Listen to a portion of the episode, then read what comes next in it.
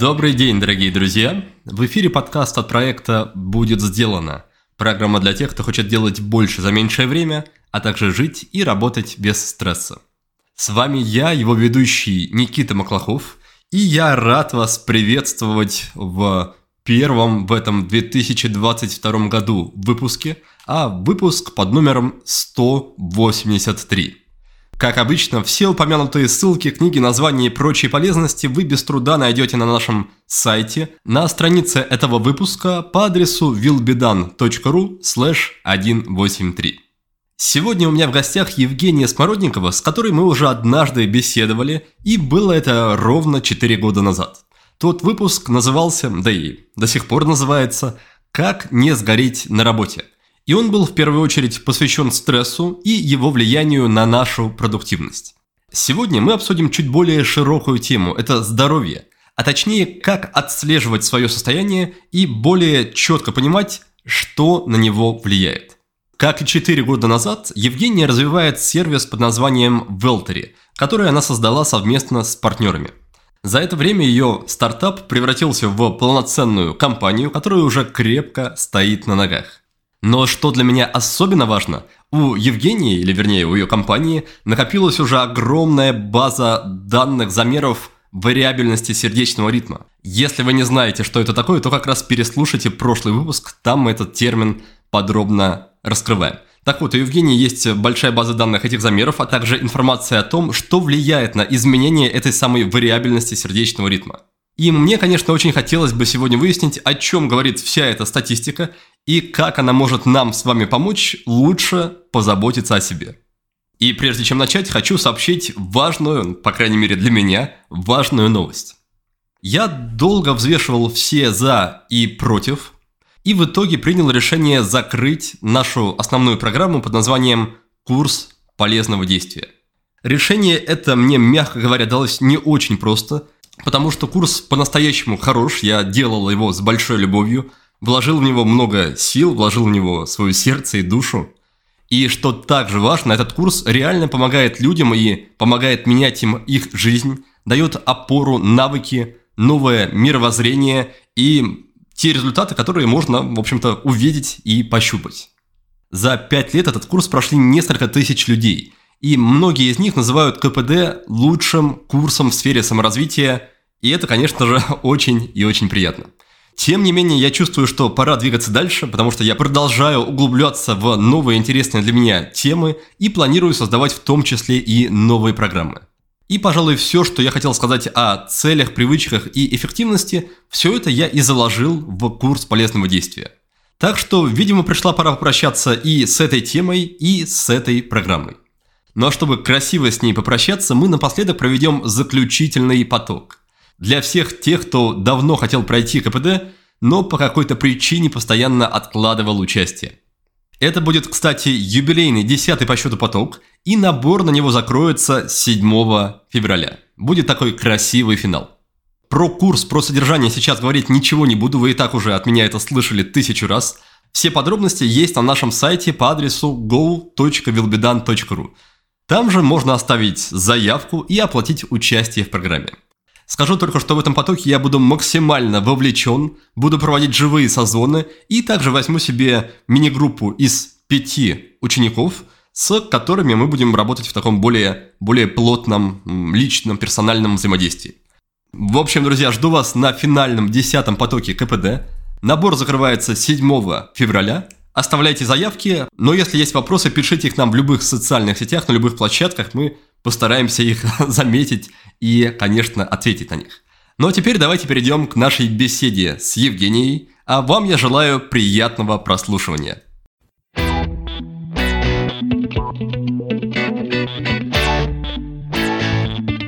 Привет. Да, Евгений, привет. Я рад снова спустя почти 4 года видеть тебя в гостях, гостей нашего подкаста. Типичный стандартный вопрос, который я задаю людям, которые приходят повторно к нам в гости, это что произошло интересного в твоей жизни или в твоем проекте за то время, пока мы не общались, скажем так? Ну да, слушай, много всего произошло, а, но можно сказать, что от а, стартапа и нового проекта мы пришли к тому, что у нас получилось создать а, что-то, что помогает людям сохранять здоровье без особых усилий. И мы растем, там, не знаю, за последний квартал на 94%. Все свистит, трещит, пыхтит, короче, все очень классно. И есть первые... Прошел год три месяца, как мы запустили новую версию, которая, собственно, и сработала а, подвели итоги год юзеров, которые год у нас сидели, и видим статистически значимые результаты про то, что они стали больше двигаться, у них улучшилось сердечное здоровье, они стали больше спать, подали первый clinical trial, в общем, жизнь кипит. Да, да, это примечательно, что отвечая на вопрос, что, что произошло у тебя интересного в жизни, ты сразу начинаешь рассказывать о своем проекте. О чем это говорит? О, о том, что проект занимает очень большое место, может быть, даже больше, чем нужно в твоей жизни? Или просто о том, что на интервью ты ходишь в первую очередь, чтобы рассказывать не, не про свою жизнь, а про Велтери? Да, слушай, это, мне кажется, а, синдром любого фаундера. Его а, проект, самое важное в его жизни, это его способ самореализации. Ну и для меня это не какой-то там хобби-проект, не проект для зарабатывания денег, там, не какой-то еще что-то. Это лайфстайл-бизнес. И да, действительно, ну, я считаю это для себя какими-то супер важными челленджами. Вот. И по сути дела, все, что я делаю для себя лично, с точки зрения, там, например, ЗОЖа, я делаю в первую очередь а, ради компании. То есть там, чтобы справляться с теми нагрузками, с которыми надо, чтобы быть достаточно умной, чтобы справляться со стрессами, с которыми мы сталкиваемся, и так далее, и так далее. Это интересная форма мотивации. То есть, когда будильник тебя будет в 5 утра на пробежку, ты такая, Женя, вставай, компания верит в тебя. Велтери – это еще один шаг ради Велтери. Слушай, это смешно, но э, мой, например, уровень физиологического стресса статистически значимо связан с выручкой компании. Ну, опять-таки, не, не знаю, грустить ли от этого или радоваться. Хорошо ли это? А, не знаю, хорошо ли это, но это, знаешь, это там жизнь, которую ты выбираешь. Э, я совершенно не считаю, что там а, все так должны жить. Но в этом нет, опять же, ничего плохого, потому что ты а, работаешь, тебе нравится, ты получаешь какую-то нагрузку, допустим, там, не знаю, день проходит тяжело, и что-то тебя раздражает, и там я нашла для себя, например, кикбоксинг как э, супер правильный вид спорта, который помогает мне снимать там рабочий стресс, но он же также для здоровья хорошо влияет. А, особенно когда тебя не бьют по голове сильно. Или там, наконец-то, ввела в свою жизнь медитацию, съездила на випасану на длительную. И тоже это было сделано, потому что там бизнес не позволял мне взять э, приличный отпуск настоящий, и у меня была только одна неделя, я просто искала способ, как быстрее перезагрузиться, э, и случайно попала на Випасну, поехала, и вот теперь медитация есть в моей жизни. Оно все взаимосвязано. На самом деле, мне, мне хотелось узнать, Получается, уже как минимум лет, лет пять э, прошло с тех пор, как ты, вы создали этот проект, работаете в нем. И если на, на заре этого времени тебя можно было, наверное, назвать такой стартапершей предпринимательницей, то, как я сейчас понимаю, ты больше вот в текущий момент находишься в роли управленца, может быть, даже продукт-менеджера в каком-то, в каком-то виде. Насколько тебе такое переключение вообще интересно, неинтересно, насколько оно тебе легко далось, не начинаешь ли ты скучать по каким-то новым проектам, новым движухам, как и полагается стартаперам? А, слушай, с одной стороны, конечно, нелегко было, особенно когда мы с Пашей поменялись, и я стала там сначала CTO, а потом, а, когда у нас появился CTO, CPO, ну, то есть сейчас я выполняю эту роль, и я вообще никогда не была человеком, который там, легко придерживается железобетонных процессов, а управление большим количеством людей этого требует. И то, что я последние годы живу по календарю, там, с кучей митингов, там, расписаний каких-то действий, это очень отличается от того, как я жила до этого. То есть это другой вид стресса. То есть если ты занимаешься чисто стартапами, пробуешь разные штуки, ты прыгаешь от проекта к проекту, у тебя и каждый раз как бы заново, то тут ты просто выходишь на уровень, на котором ты никогда не был, потом снова на уровень, на котором ты никогда не была, потом снова на уровень, на котором ты никогда не была. И каждый раз сталкиваешься с тем, что Здравствуйте, снова что-то новое. То есть вот сейчас, когда мы делаем, у нас сейчас 80 человек, и мы понимаем, что нам нужно будет нанять в два раза больше народа в следующем году, мы сидим просто такие... Эм, ну, то есть мы никогда не были на такой стадии а, именно собственной команды, с, где нам нужно было вот с такой скоростью увеличить их количество, например, и не умереть при этом. Это тема, которая периодически поднимается у нас в рамках беседы с гостями подкаста о том, что часто скорость роста компании ограничена скоростью роста фаундера, основателя с точки зрения мышления, способностей, компетенций в управлении и так далее. Ты ощущаешь это на себе, что ты в какие-то моменты начинаешь играть роль бутылочного горлышка, и что нужно как-то самой в чем-то ускоряться, убирать какие-то слепые вот эти места и так далее? Ну, слушай, ну, фаундер всегда вообще бутылочное горлышко до тех пор, пока он а, не создаст не только продукт, но и компанию, а, которая работает без него. Вот, то есть до тех пор, пока это не случилось, ты будешь бутылочным горлышком. Я, да, очень сильно ощущаю это, и больше всего я стала это ощущать. Вот недавно, когда вот мы прошел год, зафиксировали там продукт market fit, стартап-фаза закончилась. И если раньше мы жили в мире, где там, мы делаем новый продукт э, с высокой уровнем неопределенности, никто не может нам ничего посоветовать, никто ничего подобного не делал, и ты как бы живешь в мире, где у тебя спустя пять лет, там, возможно, лучшая экспертиза в мире по этому поводу, а, и у тебя некому спросить совета, то сейчас, когда мы оказываемся в фазе роста, все, практически все проблемы и задачи, с которыми мы сейчас сталкиваемся как растущая компания, это проблемы и задачи, которые другие люди уже решали до тебя, лучше в этом разбираются, и ты вдруг стала нескиллованная за секунду просто, за три месяца ты перешла от стадии а, «я там всемогущий, знаю все», короче, что мне нужно, до стадии, где оглянись вокруг, а, огромное количество людей знает ответы на эти вопросы лучше тебя. Я полагаю, что это не очень легко для самооценки и эго. И, и возможно, как раз это и сдерживает какие-то компании, каких-то основателей для того, чтобы переходить в другую лигу, что там ты окажешься не таким значительным, как если бы ты оставался в рамках небольшой компании. Да, я как бы впервые в своей жизни почти в 40 лет начала видеть пользу в менторстве, завела себе нескольких э, классных людей, с которыми я созваниваюсь, вот, и спрашиваю у них совета. Мне нравится, как ты, как ты это описываешь, завела, как, как, не знаю, заводят собачек или хомячков. Как бы принимаешь сознательное решение, окей, у тебя нет такой экспертизы, ты ищешь лучшего доступного тебе человека, самого крутого с этой экспертизой, налаживаешь с ним отношения и начинаешь получать эту пользу. Но они же не стоят в очереди в ожидании, когда ты на них обратишь внимание. Как это выглядит? Где ты их находила? Как ты э, приглашала их к какому-то взаимодействию? Ой, не знаю, что-то никто не отказывался еще. У нас интересный проект. А, со мной, может быть, не скучно общаться. И, ну, у меня, у меня, может быть, достаточно связи или просто нетверка в индустрии, а, что пока не возникало таких проблем прям. И, и какая у вас форма взаимо- взаимодействия? Вы как-то встречаетесь за ланчем, созваниваетесь или как выглядит процесс менторства? Да, слушай, еженедельный или разовый зум-разговор, а, или раз в две недели а, с разными ребятами, это вообще могут быть разные истории, типа с кем-то я разговариваю просто по конкретному вопросу. Например, там с Пашей Шишкиным мы разговаривали в прошлом году про то, как а, организовываются фичи команды.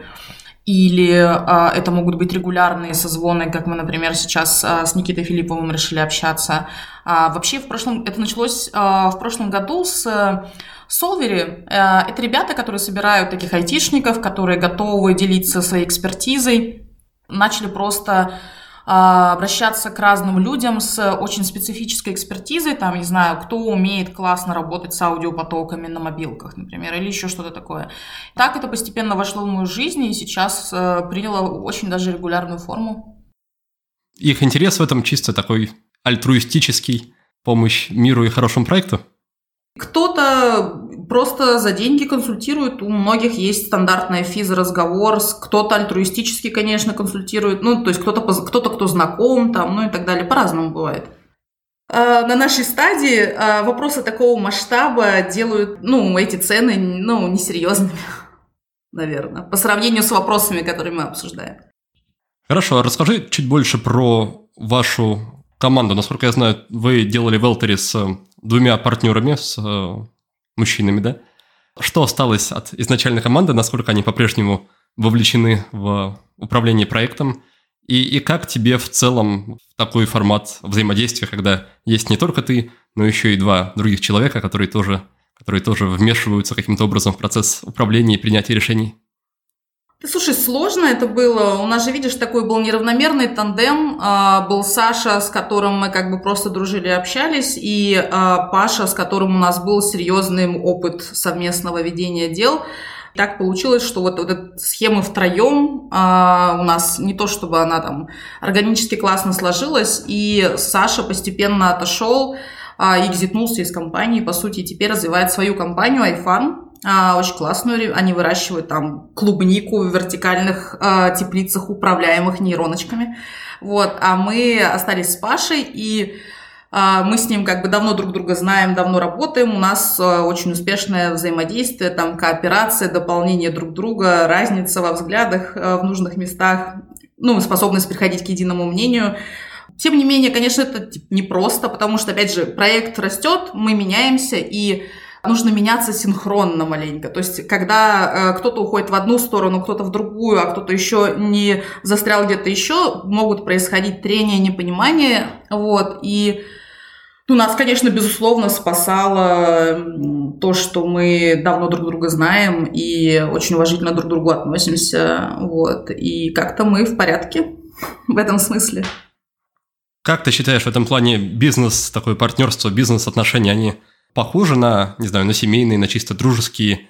В них работают те же самые законы и принципы, что и в обычных отношениях? Или это особый формат, и подходить к ним нужно как-то по особым правилам?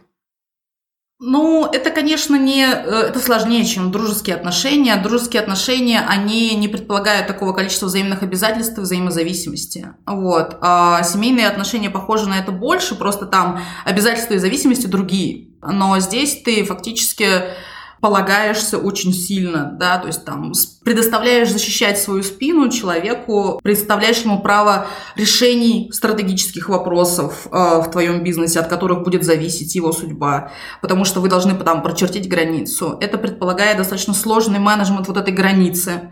То есть вот у нас она проходит, там, например, все, что происходит с человеком внутри продукта, это моя вотчина, все, что происходит с пользователем до того, как он зарегистрировался в приложении, а, это Пашина вотчина. Вот эти вот четкие границы, ни в коем случае, знаешь, такая история про не полагаться на то, что всем все понятно, не полагаться на то, что вы друзья, не полагаться на ну, взаимопонимание, там, фиксировать договоренности, следовать договоренностям. А, это очень тонкие, сложные вопросы, а, они требуют, конечно, менеджмента, но как бы как альтернатива, типа делать все самой, мне кажется, настолько неизмеримо тяжелее, чем вдвоем, что я просто вообще не знаю, как это возможно.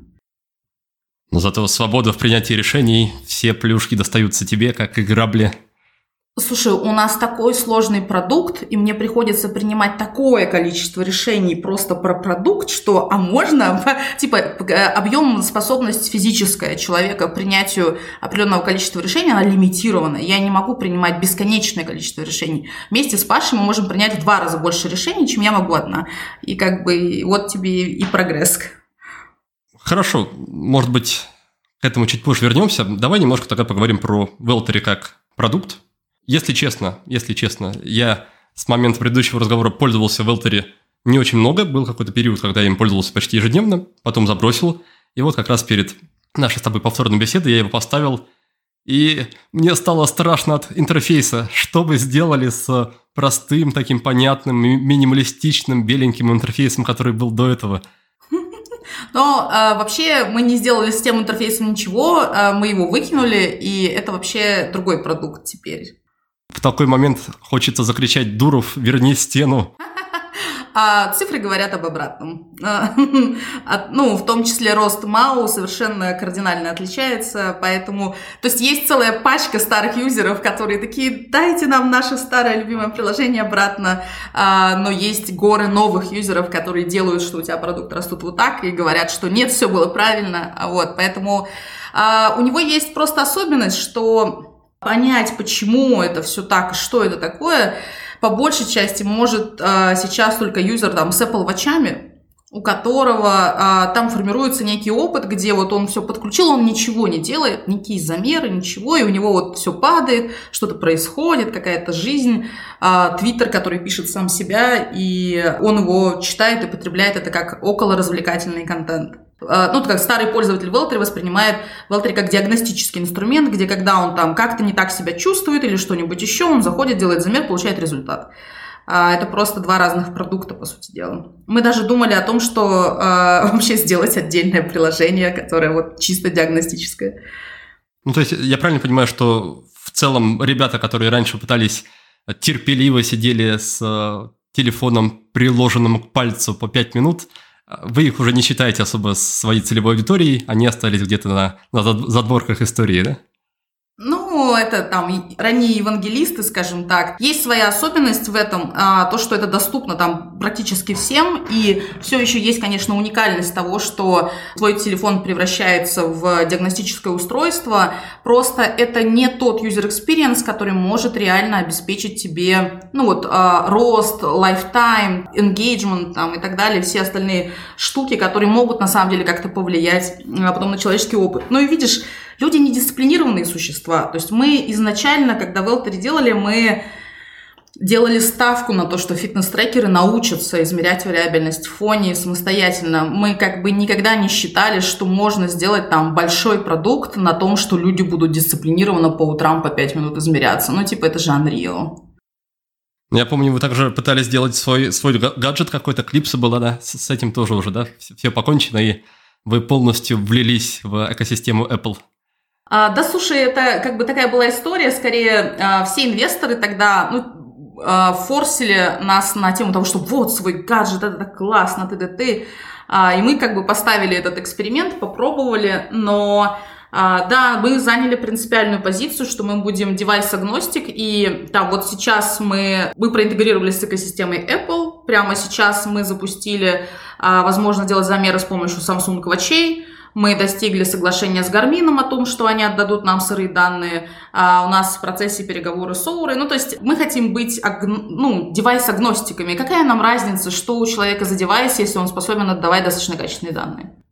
А тебе самой весь этот переход от такого хардкорного, может быть, в какой-то степени диагностического, как ты его называешь, приложения к развлекательному формату не чувствуется как какое-то предательство большой красивой идеи, что вот было что-то большое, красивое, которое помогало людям, а теперь это Твиттер какой-то развлекательный в, в телефоне.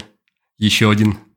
Да, слушай, ну, эта история а, разницы между проектом для небольшой нишевой аудитории, маньяков здоровья, и продуктом, который имеет хотя бы шанс на то, чтобы изменить жизнь миллионов людей. С точки зрения там, уровня нашего внутреннего научного задротства, а, предыдущая версия ну, не знаю, даже рядом не валялась с тем, что там под капотом сейчас у текущей. А, ну, то есть она только выглядит простой и красивой, а, но под капотом там а, гораздо больше. Она просто, например, генерирует научные работы. То есть она смотрит на твои данные, которые льются в реальном режиме времени, а, копит, а, считает корреляции а, считает статистическую значимость, фиксирует, как один lifestyle-фактор влияет на другой lifestyle-фактор. А, и после этого прям генерирует PDF-ку с научной публикацией, которая соответствует всем требованиям а, к научным публикациям и присылает тебе и говорит, а, дорогой, вот мы видим, что у тебя вот эта вещь влияет на вот эту вещь в твоей жизни, вот как это объясняется с точки зрения физиологии, и вот как ты можешь это использовать. Предыдущая версия ничего подобного не могла. Ну, если честно, у меня, как у пользователя, да, я просто снова возвращаюсь э, воспоминаниями прошлой версии, у меня это вызывает такие ощущения, как Максим Дорофеев как-то писал в своем э, живом журнале, что вот, грубо говоря, ситуация. Ребята сделали хорошее приложение. Оно работает, делает то, что нужно, но есть команда маркетологов, которым нужно кормить свои семьи. И поэтому они не могут просто сказать, что ребята, все, давайте вот оставим приложение как есть. Они должны все время что-то добавлять, все время что-то усложнять, там, придумывать новые фичи. И после этого запускается какой-то бесконечный процесс наворотов, добавлений, которые вроде как, может быть, и в какой-то степени полезны и нужны, но, с другой стороны, это больше кажется, что слегка отдаляется от ключевой функции приложения, и вроде как нужно как будто больше, не знаю, инвесторам, кому-то еще, чем пользователям. И получается, что с точки зрения этики это какая-то немножко странная история, что а, вроде как есть приложение, которое там, люди за него платят, вроде как которое должно преследовать какие-то интересы пользователей но по факту это все дальше, дальше, дальше, дальше от пользователей отходит в сторону всяких э, показателей вроде ретеншена и прочих-прочих продуктовых метрик? Ну, давай начнем с того, что э, оба фаундера инженеры, и не то чтобы у нас тут вообще есть маркетологи, э, и вообще даже э, ЦМО э, все еще у нас нет, и мы только собираемся его нанять. То есть в компании, в принципе, очень мало маркетологов, и мы их начали нанимать только в этом году, а до этого там Паша в основном сам справлялся э, со всеми этими делами. Здесь вопрос, какая у кого цель?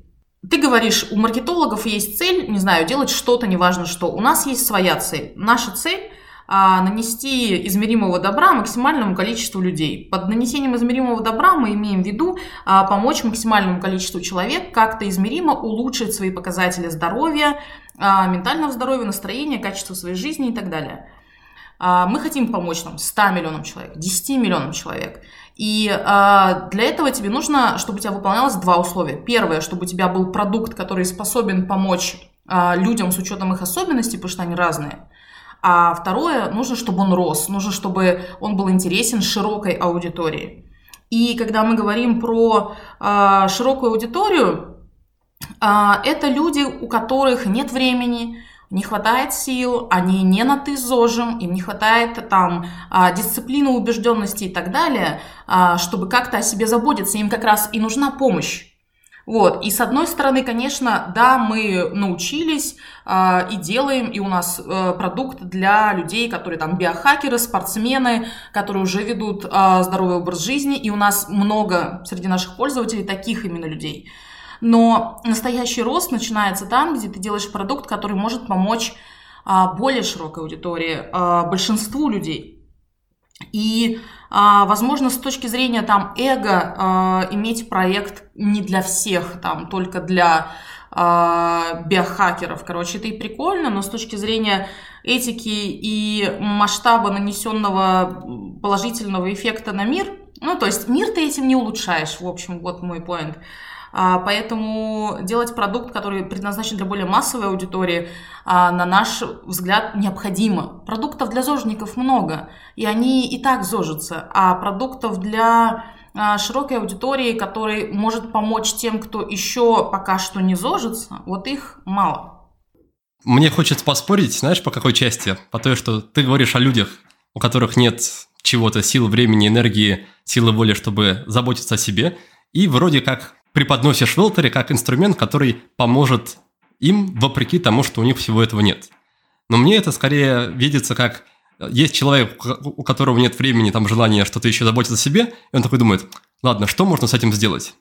О, есть Велтери. Я поставлю в Велтери, и он мне будет присылать уведомления, и я буду чувствовать, что забочусь о себе, а значит, мне можно теперь после этого не делать ничего дальше со своей жизнью, потому что я свою порцию одобрений касательно своих попыток привести свое здоровье в порядок получаю уже от Волтери. И это и есть а, обещание, с которого легко начать. Но в процессе чтения того, что Велтери человеку присылает, с человеком происходят некоторые изменения. А, во-первых, он начинает лучше чувствовать свой организм, потому что видит цифровую обратную связь о том, как то, что он делает и как он живет, влияет на его организм. Во-вторых, он начинает больше узнавать научные, научных фактов о том, как в принципе у него работает мозг а, и тело, и, и что такое здоровье, и что к чему ведет, и что как взаимосвязано. А в-третьих, он начинает узнавать гораздо больше о взаимосвязи своих разных привычек с разными ауткамами и получать рекомендации, простые лайфхаки, что он может где-то поменять. И дальше вся история как раз заключается в том, что мы не предполагаем, что человек возьмет себя в руки и такой раз, и начнет что-то делать, так не происходит с абсолютным большинством людей. Это научные факты. Вот просто, понимаешь, типа можно а, представлять себе историю, где кто-то драматизирует, ты умрешь, если не будешь так делать. Кто-то нагоняет на человека чувство вины на тему ты лох, что ты так не делаешь. Кто-то делает что-то еще. Но в реальности есть факты, статистические, психологические факты о человеческом поведении, дизайне человеческого поведения. Большинство людей, которые садятся на диету, толстеют. Большинство людей, которые покупают себе билет в спортзал, не ходят в него. И дальше есть куча, на самом деле, там науки, которая говорит о том, что влияет, на самом деле, на то или иное поведение, в том числе в области здоровья. И картина мира человека относительно самого себя влияет на это максимально. И наша задача заключается в том, чтобы эту картину, чтобы у человека воспитать эту немножко эмпатию к себе, немножко дать ему каких-то идей и так далее, и мягко Двигать его к тому, что мы сегодня ему посоветовали сходить на массаж. Он такой, да возьму и пойду. Чего бы нет? Простая вещь. Но это уже шаг, он уже что-то сделал. Завтра у него он проснется, у него будет больше энергии, потому что он лучше восстановился после вчерашнего массажа, и это увеличит вероятность того, что он пойдет на прогулку. А если он начнет чаще гулять и чаще больше двигаться, и у нас юзер начинает там за первые два месяца на 700 шагов в среднем больше ходить, у него уже, это уже прогресс, понимаешь, и так по чуть-чуть, по чуть-чуть, без, всякой, без всякого давления. Угу. Окей, да, хорошо, возможно, в качестве первого шага это, это может работать. Что насчет истории? Ты сказала, что вот человек трекает свое состояние и таким образом становится чуть более чувствительным к нему. У меня тоже на этот счет есть, точнее, у меня и на этот счет есть тоже сомнения некоторые по двум причинам. Первое – это такой эффект навигатора. Это история про то, что когда люди начинают активнее пользоваться, например, не знаю, Яндекс картами, я не изучал научную подноготную, но много где слышал, что просто перестают использоваться те зоны мозга, грубо говоря, которые раньше отвечали за простраивание маршрута в голове, и эти зоны мозга потихонечку, если они не отмирают, то становятся менее, менее задействованы, менее функциональны. Первый пункт. В том случае, когда мы доверяем вопрос нашего самочувствия приложению, не утрачивается ли у нас навык пользоваться этой встроенной функцией у нас. И второе, что я замечаю и по, замечал раньше и по Волтере, и по, например, трекерам сна, это то, что у людей часто возникает недоумение на тему того, что вот я поспал 7 часов, полностью разбит или, наоборот, идеально себя чувствую, а мне этот э, Xiaomi, Xiaomi браслет говорит, что «Чувак, ты сегодня так спал, как ни, никто в мире». И, и то же самое было в Волтере, что я совершенно разбит, а он мне говорит, что «Дружище, вперед на боевые подвиги, ты, ты хорош как, как никогда». И, и возникает расхождение, и в какой-то степени это приводит к тому, что люди там, ну, или, или выкидывают приложение, потому что они ему не верят, или наоборот начинают сомневаться в своих способностях оценить свое же собственное состояние. Но здесь э, есть несколько аспектов, э, что с одной стороны, э, безусловно, все эти там новые алгоритмы совершенствуются. И чем больше пользователей, чем больше данных, тем проще э, персонализировать, как бы лучше понимать. Там наши алгоритмы сегодня это не те алгоритмы, которые были 4 года назад. Там, возможно, они бы тебе сегодня бы этого не сказали, потому что они стали более индивидуальными. А, то же самое там с э, трекерами сна. Они реально часто трекают погоду, и не существует никакого стандарта научного среди разных приложений, которые доподлинно бы говорили, что вот так правильно там определять, например, там фазы сна, и из-за этого любой гаджет тебе покажет все по-разному но он как бы прогресс идет, и данные становятся все более адекватными, и все лучше а, там тебя понимают, и все лучше тебе говорят о том, что происходит.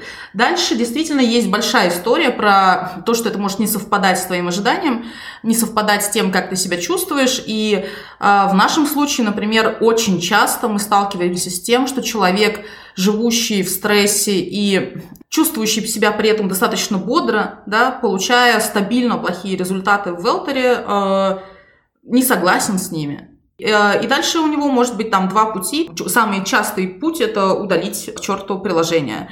Потом мы там видим этих юзеров, которые вернулись через полгода со словами «А, прикиньте, оказывается, это у меня был аппендицит» или там «А это была ранняя стадия диабета» или «У меня потом случилось выгорание».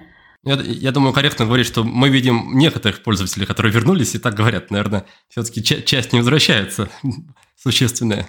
Конечно, безусловно. А, ну, у нас достаточно просто большой поток вот таких именно возвращающихся юзеров. А, среди вот наших новых юзеров, которые к нам приходят, вот такой вот возвращающиеся юзеры, это почти там 25%. То есть это достаточно существенная история в нашем случае. Не, мы не можем, конечно, с помощью тех данных, которые у нас есть сейчас, возможно, мы сможем в будущем а, диагностировать, что именно с тобой не так. И замер просто, он просто отражает, что там твоему организму тяжело справляться с тем, что есть. А мы не знаем, что там есть. Это может быть какая-то болезнь в ранней стадии, это может быть то, что ты на грани выгорания, это может быть то, что ты, в принципе, живешь жизнью, которая близит, ну, которая приведет к тебя к тому, что ты вырабатываешь свой ресурс. Мы не, не, не врач, мы не сидим у человека, мы не можем его заставить пойти там сдать анализы или что-нибудь такое сделать, но мы можем ему посоветовать просто пройти health check-up, в общем, и убедиться, что с ним все в порядке. И часто это работает, и много людей, которые были за это благодарны. А чего вам не хватает для, для того, чтобы предоставлять какую-то более общую картину с более полным описанием? То есть в, в идеальном мире, скажем так, с идеальным приложением, что бы вы еще, не знаю, измеряли, зачем бы еще наблюдали, чтобы иметь возможность предсказывать и описывать, что именно происходит с человеком? Да, конечно, мы там ждем, когда наконец-то станут распространенными унитазы, которые отправляют в Apple Health результаты анализов э, того, как ты сходил в туалет. Э, конечно, мы ожидаем, что э, в твои очки и наушники встроятся какие-нибудь детекторы э, альфа-волн, которые будут лучше сигнализировать об эмоциональном стрессе. Э, конечно, мы ожидаем, что мы сможем подключиться к гораздо большему количеству данных. Возможно, в будущем появится что-то, что сможет плавать в твоей крови и анализировать то, что происходит в ней. То есть мир будет развиваться, будут появляться новые потоки данных. Мы сейчас там уже имеем, там, скорее, платформу, в которой их легко подключать. Вот, например, нам следующий Next Big Thing, а, следующая большая история, которая попадет а, ко всем, это ну, в, в обозримой перспективе, это фоновый мониторинг давления и фоновый мониторинг изменения уровня глюкозы, а, который, ну, уже, скорее всего, все в ближайший там год-два появится на масс-маркете. И это будет обозначать, что наконец-то какие-то истории, связанные с, там, с метаболизмом, с питанием, а, будет можно помогать людям, не, не требуя от них вот этого вот удручающего ручного трекинга калорий там, или чего-то подобного. Много будет всего происходить. Конечно, эти все вещи будут развиваться. А вы не думали зайти через какие-то косвенные, вторичные признаки и маркеры? Вот мне в этом плане вспоминается Давид Ян, с его сервисом, по-моему, Ivy называется, он умеет или учится, по крайней мере, предсказывать предстоящее выгорание сотрудников на основе его, скажем так, социальных метрик. В какое время он отправляет письма, как часто эти письма отправляет. То есть, насколько я знаю, даже в содержании писем не лезет, только вот берет такие показатели именно активности. И вроде как довольно-таки высокая точность. Нет ли у вас желания или возможности реализовать чего-то такого в области физиологии? Есть желание и возможности, готовые алгоритмы, а, которые мы просто еще не успели внедрить. В прошлом году, что ли, ребята из Rescue Time увеличили а, точность и частоту а, трекинга действий за компьютером, перевели это в пятиминутные данные, и это стало гораздо более интересным а, и динамичным для анализа, чем а, почасовые данные, которые были доступны раньше. К сожалению, Apple все еще не, раз, не дает возможность получить доступ к данным скрин, скринтайма, через э, какой-то API или SDK, но у нас есть секретная фича, которая там зарелизится в этом году, которая дает много метрик на тему того, насколько там напряженной является твоя интеллектуальная жизнь и как она с чем связана с другим в твоей, в э, твоей жизни. Первый раз, первый раз, когда мы общались, ты рассказывал о том, что у вас около 100 тысяч замеров, и, и главный вывод, который ты мне тогда смогла предоставить, это то, что все люди разные, и ко всем нужно подходить индивидуально, и рецептов особо никаких нет. А, я так полагаю, что за прошедшие 4 года накопилось чуть больше замеров, и хочется узнать, появились ли какие-то новые выводы, кроме вот этой слегка избитой истины, что все мы уникальны. Появились ли какие-то, не знаю, интересные наблюдения касательно отдельных видов деятельности? Это вот писала у себя на странице в Фейсбуке про Давайте узнаем, как просмотр сериалов влияет на, на наш стресс, там, какие-то еще активности. Можешь ли поделиться этим? А, слушай, ну, мне сложно удовлетворить а, такому запросу, потому что, понимаешь, общие вещи о том, как работает человеческий организм, а, они как бы всем известны. А общие взаимосвязи, которые актуальны более-менее для всех, они всем известны. И вот это стремление, желание к тому, что, ага, мы там найдем что-нибудь уникальное, э, серебряную пулю, которая наконец-то раскроет нам всем глаза, оно чаще всего не оправдывается. То есть, э, да, мы видим там кучу разных данных, но э, реальный, э, реальное изменение происходит не в том моменте, когда мы узнали, смотрите, для всех людей оказывается, как отлично работает медитация, а в том моменте, когда один конкретный человек видит, как на него лично влияет медитация. И вот тут происходит изменение такое. Поэтому про такие как бы общие изменения сказать сложно, но а, что я могу сказать? Где-то 45 миллионов замеров у нас, где-то там 2,5 там, терабайта данных. А мы в прошлом году запустили очень интересную фичу, как раз, которая ищет бесконечное количество взаимосвязей. И у нас есть прям ну, статистика, на какие группы люди делятся и что у них от чего зависит. А, скорее, там, мое представление о том, что там каждый человек индивидуален, оно, конечно, правда, но а, в том числе и правда, что с точки зрения своего какого-то вот ЗОЖ а, люди вполне кластеризуются на какие-то типы, да, на какие-то группы. А, там есть, а, не знаю, ипохондрик с, с тревожностью, который мало двигается и достаточно молодой, занимается интеллектуальной деятельностью – есть там а, человек 60 э, лет, а, у которого давление вообще со здоровьем не очень, а, но он за ним следит, и все остальное его мало волнует. То есть есть какие-то персоны, которые более или менее э, четкие. Есть там люди, у которых там низкий пульс, потому что они, в принципе, очень, не очень хорошо себя чувствуют. Есть люди, у которых низкий пульс, потому что они супер тренированные. И вот эти вот ну, разные паттернов образов жизни и там цели относительно ЗОЖа, они там, конечно, нам сейчас видны гораздо больше, потому что данных гораздо больше, потому что это уже миллионы там, людей, э, на которых можно посмотреть. Они могут отличаться с точки зрения, там, опять же, своей мотивации и подходов. То есть э, то, что я вижу, например, с того времени, что больше стало гораздо запроса в среднем там, у людей на э, меньшее давление, вот меньшую драматизацию, меньшее чувство вины. То есть, возможно, какая-то, знаешь, вот эта новая этика принятия там и прочее, и прочее оказывают какое-то влияние, и э, люди э, немножко хотят больше о себе заботиться, и вообще вот этот запрос на а, то, чтобы заниматься, заботиться о своем физическом здоровье, при условии, что у тебя с ним все в порядке, это какая-то тема, не знаю, даже может постковидная, но мы прям удивляемся колоссальности этого запроса. Большинство людей, которые к нам приходят, понятно, что это специфическая тоже выборка, но это люди, у которых пока что все в порядке со здоровьем, но это их номер один желание. Похудеть вот здесь там, снизить стресс вот здесь, там, лучше спать вот здесь, улучшить э, свое физическое здоровье вот здесь. Мне кажется, это же вообще самое, что может быть интересное в твоей работе. Смотреть, что на кого как влияет. Неужели ты не проводишь за этим целый день? Неужели ты не можешь рассказать нам о том, что на ипохондриков э, лучше всего влияет, не знаю, перекус за час до сна, а людям с повышенным давлением нужно смотреть комедии в обед? не всем людям с повышенным давлением 100% нужно смотреть комедии в обед. Здесь как бы какие истории? Мы делаем какие-то вещи, персонализированные цели по движению на день. А мы, у нас есть гипотеза о том, что это должно помогать людям лучше заботиться о себе, о своем здоровье с точки зрения движения.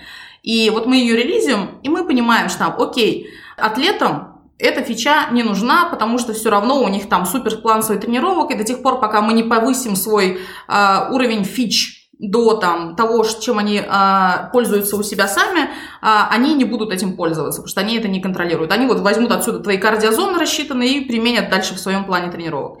А вот есть люди, у которых ипохондрический ранимый тип, а, которые очень сильно переживают, как только есть цели и возможность их не выполнить. И у них там, не знаю, выписка от психотерапевта, что ни в коем случае не пользуются никакими competitive апами, никакими челленджами, никакими марафонами, не, выставлять себе вообще никаких целей, чтобы не жить в ужасе а, их невыполнения. Вот а, им это тоже не подходит. И вот у тебя оказывается, что это класснее всего работает там для людей, которые не то чтобы супер много двигаются, не то чтобы занимаются спортом и более-менее такие а, не трево, ну там не, не супер тревожные. И вот эти люди, они у тебя берут и начинают классно применять эту фичу и начинают там больше двигаться. То есть это скорее вот так проходит. Не то, чтобы я просто так что-то не, из ниоткуда узнаю. То есть мы сначала должны что-то сделать, чтобы потом проанализировать результаты и что-то узнать. Ну хорошо, но хоть про свою тогда жизнь, про то, как Велтри влияет на твою жизнь, поделись, пожалуйста. Вот ты рассказал про то, что в твою жизнь вошел кикбоксинг. Почему именно кикбоксинг? Как ты определяла, что он, не знаю, лучше всего влияние оказывает на твою нервную систему, что ты еще пробовала, какой был в целом алгоритм поиска и, и, и как это все связано с Welltory. Расскажи про это тогда. Ну, изначально, еще практически в самом начале Welltory или даже до Welltory, я вообще не, спорт, не была никаким спортивным человеком, не занималась спортом, и Паша Правдин, мой co-founder, просто насильно просто ходил вокруг меня и говорил, типа, пошли со мной в качалку, пошли со мной в качалку. И так он говорил два года, короче, и затащил меня с собой в качалку.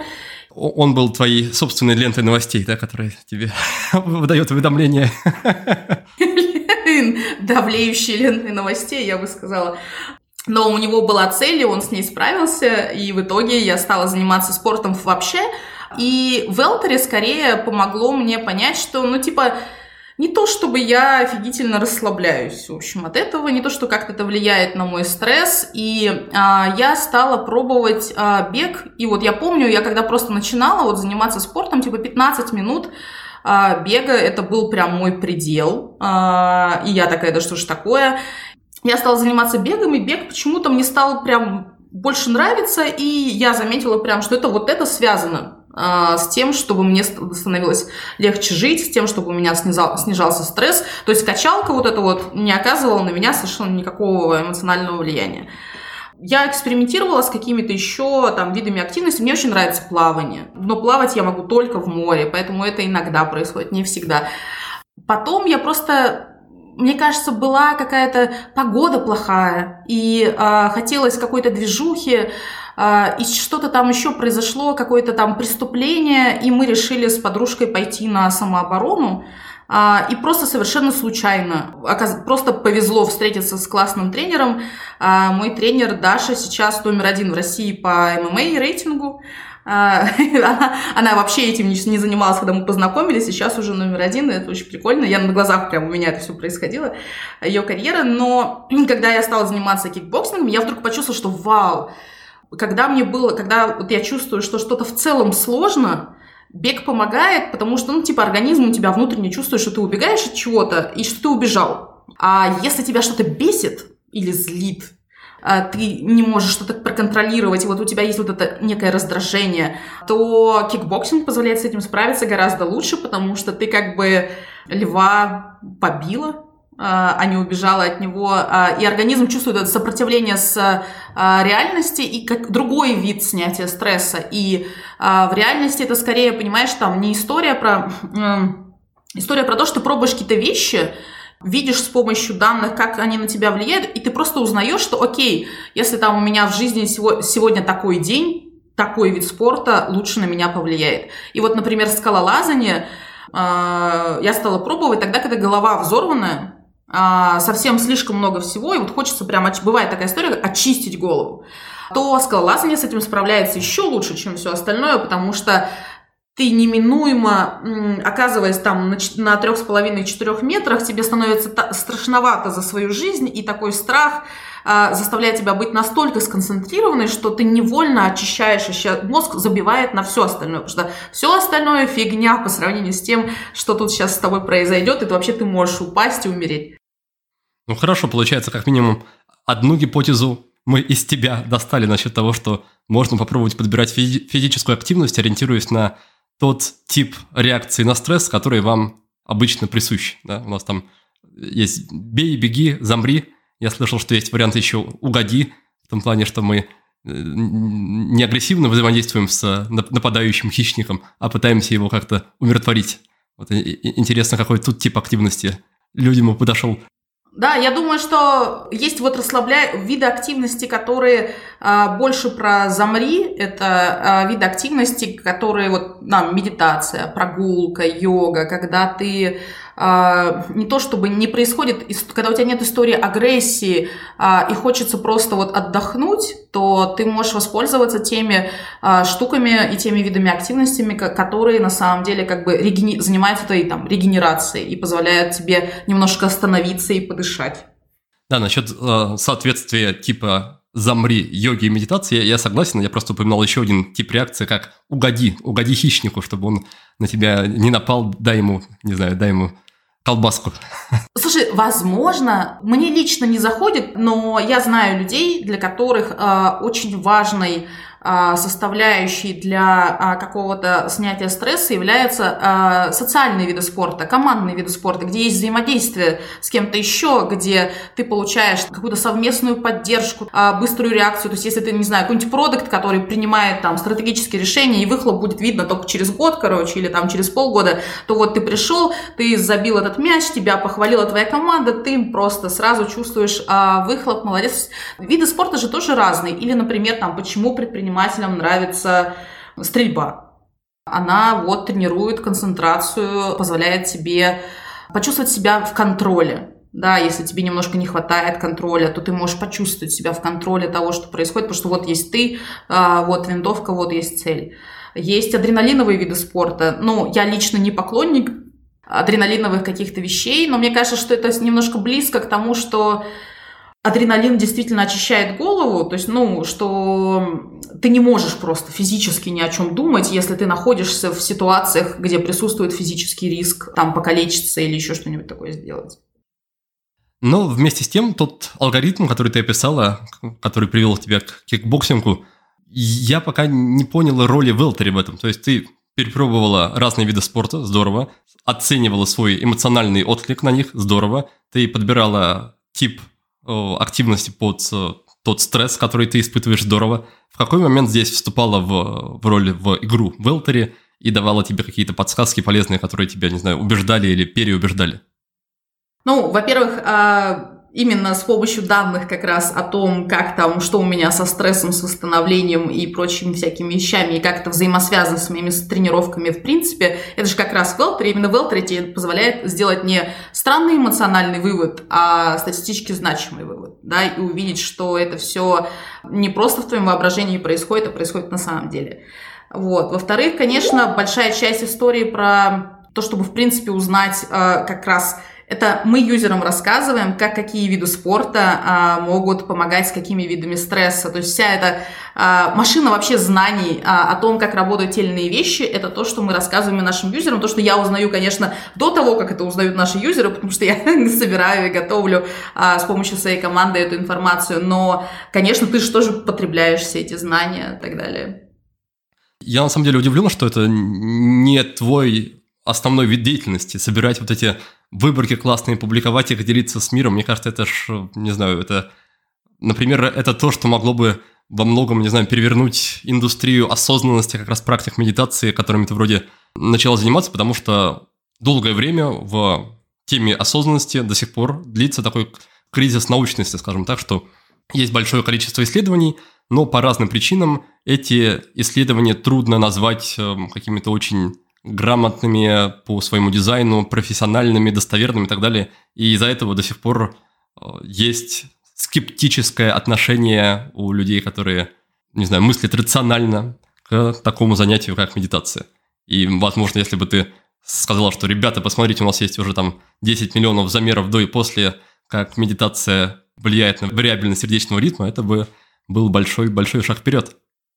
Слушай, я примерно это и делаю, просто я своему собственному юзеру, который сделал а, там медитацию, а, показываю, как изменился его пульс за время медитации, показываю, как изменился его стресс за время медитации, а, как вообще на него повлияло. И он может думать что угодно о медитации, но юзеры, люди вообще верят очень сильно данным про самого себя, которые они в состоянии проверить. Вот я знаю, что я делал, я знаю, что я измерял, я знаю, что это за данные, я вижу результат результат, и мне, честно говоря, становится плевать, что там другие люди думают о тех или иных вещах, для меня работает.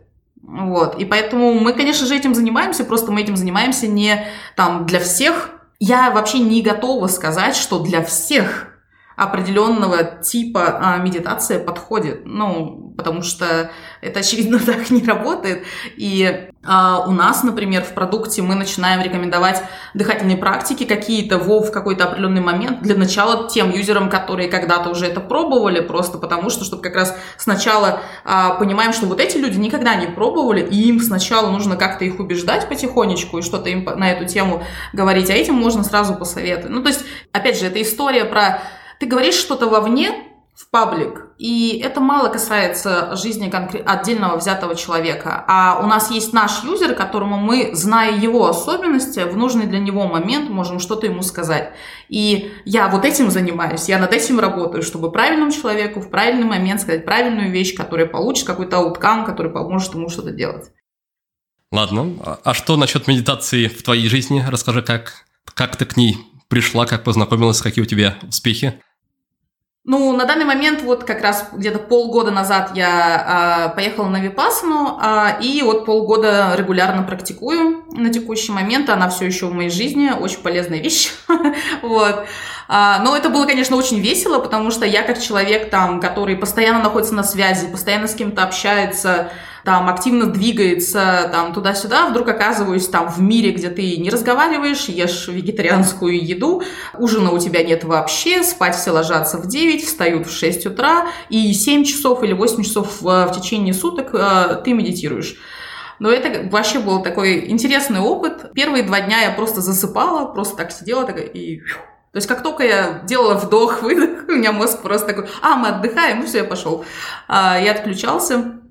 И я даже спрашивала у мастера, типа, а что с этим делать вообще, а что это за фигня, почему у меня не получается. И она сказала, да просто, он просто у тебя устал, подожди. И вот он два дня, короче, спал, а потом начал нормально уже, начало все получаться. Очень интересно, очень много инсайтов. А, ты понимаешь, насколько много всякого мусора в голове, а, вдруг начинаешь у себя видеть какие-то там паттерны-субличности, там, которые а, как-то одинаковым образом себя ведут или что-то там тебе подносят все время в мозг. Очень помогает там лучше себя понять и, ну, с точки зрения там снятия, а, опять же, концентрации, повышения осознанности в моменте, ну, там, на текущий момент, там, медитация на 20 минут находится в моем топе, просто садишься, это так просто, это всего 20 минут, и ты, это совершенно другая голова, и это просто великолепно. Очень полезный инструмент. Да, я правильно понимаю, что ты поехал на недельный ретрит, не имея никакого опыта в практике, в принципе, не знакома еще на тот момент с практикой медитации? Ну, я была скорее знакома, знаешь, с теорией. Так же, как человек, который очень много читает про там нейрофизиологию, там headspace исследует. То есть я была знакома с теорией, я была пользователем Sleep Stories в Калме, ну, для сна. То есть я как бы теоретически была в теме, но я не была практиком. Понял. Хорошо. Ребята, которые, которые нас слушают, не делайте так, пожалуйста. не надо ездить на недельные ретриты а, с нулевой подготовкой. Ой, меня даже предупреждали, мне прям так говорили, ты вообще сумасшедший, откуда ты знаешь, что там из тебя полезет, а, что там с тобой произойдет. Некоторые люди там, раз мне рассказывали, вставали, убегали, увольнялись, короче, отовсюду. То есть, да, так обычно не делается, обычно там сначала на три дня едут или что-нибудь такое, или учатся. Да, да, в этом плане иногда с удивлением узнаешь, что у тебя творится в голове, и когда в рамках ретрита ну, по крайней мере, в течение дня ты не можешь обратиться особо за помощью, или там нет, кроме учителя, никого из поддерживающих каких-то специалистов, это может быть некоторой, некоторой проблемой. Поэтому полезно, конечно, знать, знать, на что ты идешь, но здорово, что для тебя это был по большей части, как я понимаю, здоровый, полезный какой-то такой радостный в какой-то степени опыт.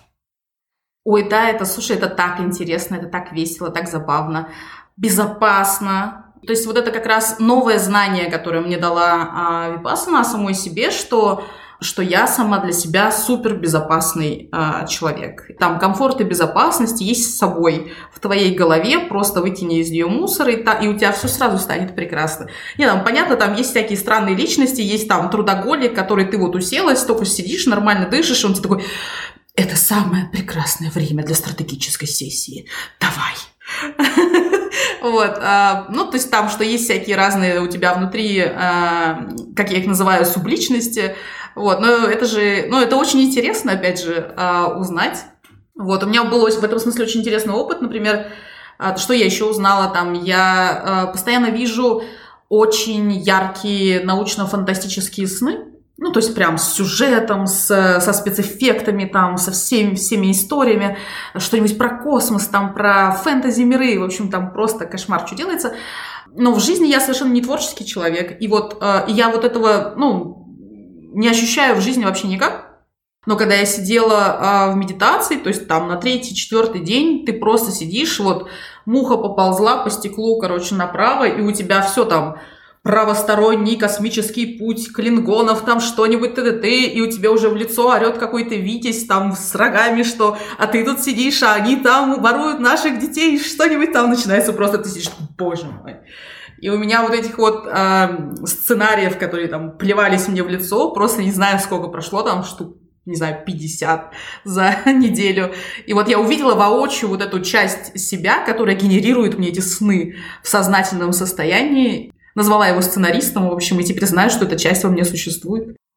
Классно. Мне особенно нравится, когда люди используют в отношении недельной медитации нон-стоп эпитет «веселый». Потому что лично мне кажется, что медитация на ретрите – это что угодно, но не веселое занятие.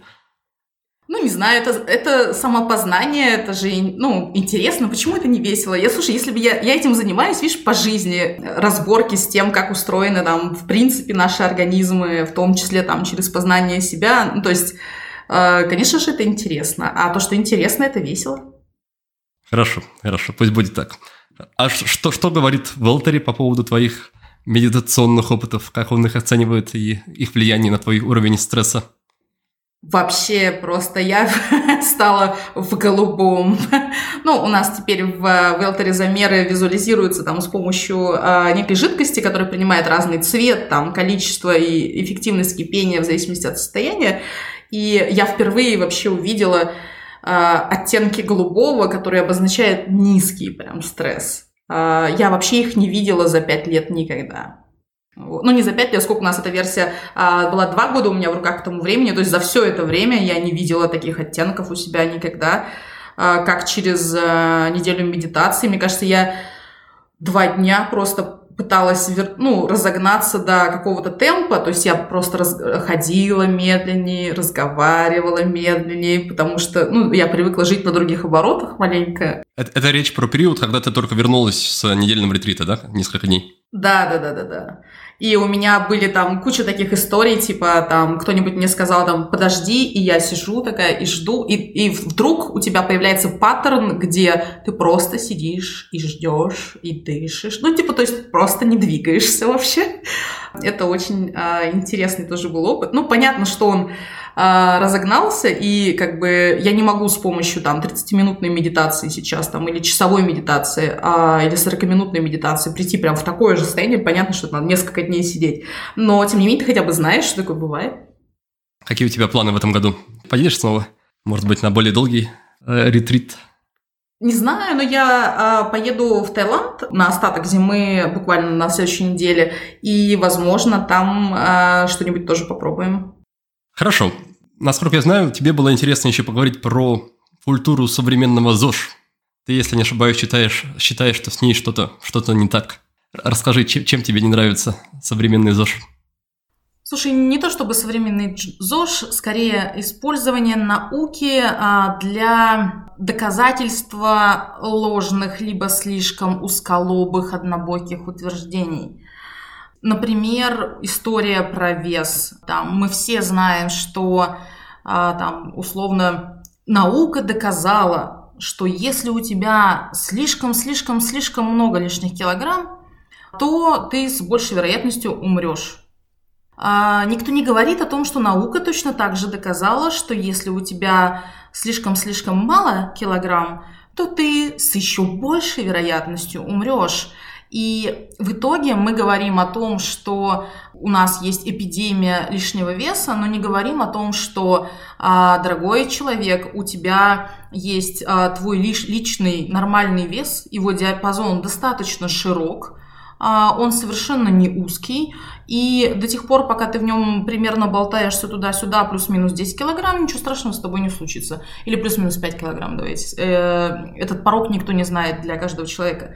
Но не так же говорим. И мало того, они используют в этих исследованиях BMI, а, который с чисто физиологической точки зрения любой доктор объяснит вам, что не может вообще быть использован для того, чтобы считать, что этот вес нормальный для вас или нет. Ну, то есть у Шварценеггера, у любого качка очень плохой BMI, у любого, у любого спортсмена, который имеет достаточно высокую мышечную массу, будет очень плохие показатели по BMI.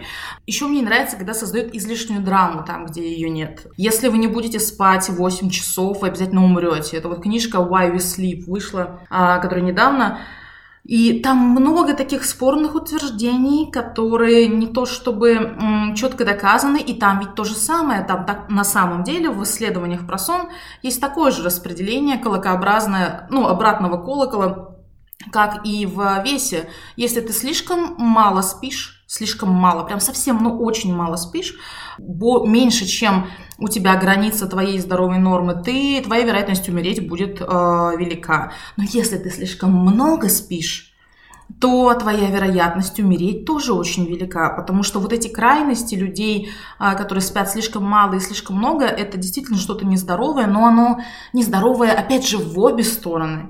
Ведь про это особо не говорят. Или, например, еще меня раздражает в современном ЗОЖе а, когда эмоционально а, давят на негатив. А, вот была я тут недавно в Португалии, и у нас рядом с моими апартами была площадка для кроссфита.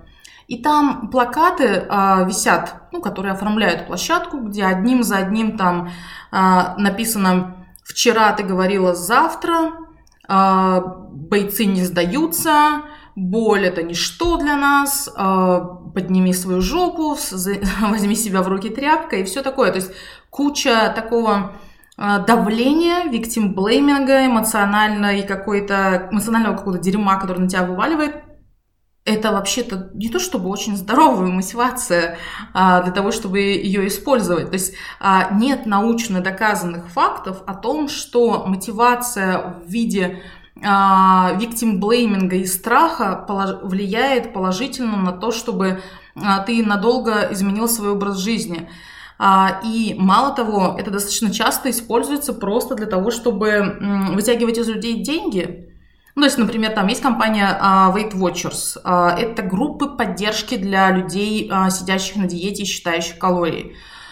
То есть ты хочешь похудеть, ты туда приходишь, а, на тебя, тебе начинают рассказывать кучу историй, как ужасно, значит, быть толстой, ты накручив, накручивают тебя эмоционально, заставляют тебя сесть на диету, считать калории, а, ты худеешь на, этом, на этой негативной мотивации, тебя напугали, допустим, это сработало. А, естественно, когда ты возвращаешься в обычную жизнь и концентрация на вот этом ужасе, который тебя наводнял, заканчивается – и ты немножко похудела, дальше что наступает? Наступает эмоциональный откат, и а, человек толстеет обратно. И что ему остается делать? Он идет обратно в эту группу, и таким образом а, у Weight Watchers у них даже где-то там в отчетах эта э, компания торгуется на бирже, типа lifetime retention, ну типа давайте мы будем использовать вот этот круговорот неработающих негативных мотиваций для того, чтобы э, они худели, толстели, толстели, худели и возвращались к нам. Э, но я думаю, что мир меняется, и э, люди стали хуже относиться к таким негативным мотивациям, стало больше вот этой истории про там принятие и больше разных научных исследований, которые больше показывают о том, а, какие вещи на самом деле влияют положительно на поведение, и, скорее всего, это будет как-то заканчиваться. А, я не уверен, что готов дискутировать на тему ожирения, у меня тут вообще никакой осведомленности нет, но, пожалуй, с историей про сон и про Мэтью Волкера, автора а, книги «Зачем мы спим», я скорее не согласен. Во-первых, потому что, как ни крути, мы живем в экономике внимания – и, и чтобы привлечь внимание к чему-либо, нужно людей раскачать, задействовать их эмоции. Потому что то, что не эмоционально никак, мы просто на это не, не отреагируем. И пусть лучше это что-то, кто нас раскачивает, будет тот человек, который заботится о том, насколько хорошо мы спим, чем какая-нибудь другая никому не нужная ерунда. И при этом, мне кажется, да, мне кажется, главная задача таких книг, и там в частности книги «Зачем мы спим», это дать понять человеку, чего именно он лишается, когда плохо спит. И в этом плане я вижу лично очень большое сходство между, например, деятельностью Мэтью Вулкера и вашим приложением. Только вы это делаете в моменте, он это описывает в более долгосрочной перспективе. Там из серии вы пишете, там, выдаете уведомление, что, чувак, ты сходил на тренировку, что-то случилось с твоим организмом хорошее, например, там, минус 10% стресса. Он же объясняет, что, чувак, если ты спишь по 5 часов в течение недели, у тебя страдает эндокринная система, у тебя страдает иммунная система, у тебя страдает твой мозг и так далее, и так далее. Подумай, стоит ли оно того, стоит ли такая игра э, вообще свеч. И это, в общем-то, и отчасти мотивирует людей менять поведение. Не то, что их запугали, а то, что они понимали, блин, то, что я творю с собой тем, что я сплю по 5 часов, это, наверное, не идет мне на пользу.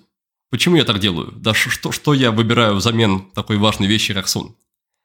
Знаешь, нет э, исследований, которые говорили бы о том, что э, страх э, это хороший э, способ для дизайна health поведения люди, э, это то же самое, как, знаешь, э, людей, которые видят на сигарете э, легкое, которое прокуренное, это их никак не способно, не двигает к тому, чтобы они перестали курить. И это кажется, что так работает, но в реальности как я еще раз повторюсь, исследований, которые говорили бы о том, что пугая людей, а, особенно неправдой, как в этой книжке, ты а, чего-то классного добиваешься. И вся проблема в том, что он не рассказывает, что дорогой, очень важно для тебя спать столько, сколько хочет твой организм, да, а, очень важно там не прерывать будильником. Ну, то есть там в том числе про это, но там основная мысль 8 часов – это то, сколько ты должен спать. И это просто ложь. Ну,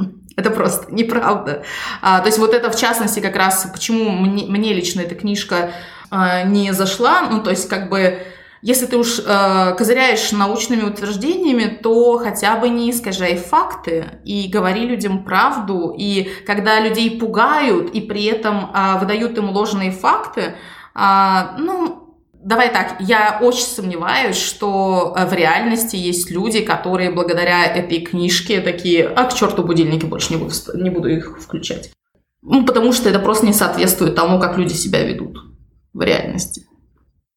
Мне кажется, и цели такой у автора не было. То есть очевидно, что конкуренция за другие активности по сравнению со сном очень высока. И главная задача автора в этом плане победить людей как раз начать сравнивать хотя бы, что вот я сейчас вечером смотрю сериал, чего мне это стоит? И чтобы человек начал понимать, что он не просто сейчас вечером смотрит сериал, он обеспечивает себе более какой-то сложный подъем завтра с утра ввиду укороченной э, ночи, укороченного ночного сна – и более тяжелый день за счет, за счет того, что у меня просто голова будет более туго соображать. Поэтому э, увидеть реальную картину, мне кажется, это как раз основная цель таких книг и есть, что я не просто смотрю сериал сейчас полчаса, но я жертвую там всем своим предстоящим днем ради получаса развлечения, что-то такое.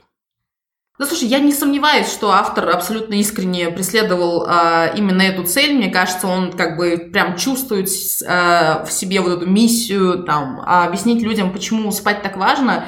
И мы тратим очень много ресурсов на то, чтобы объяснить людям, почему спать так важно.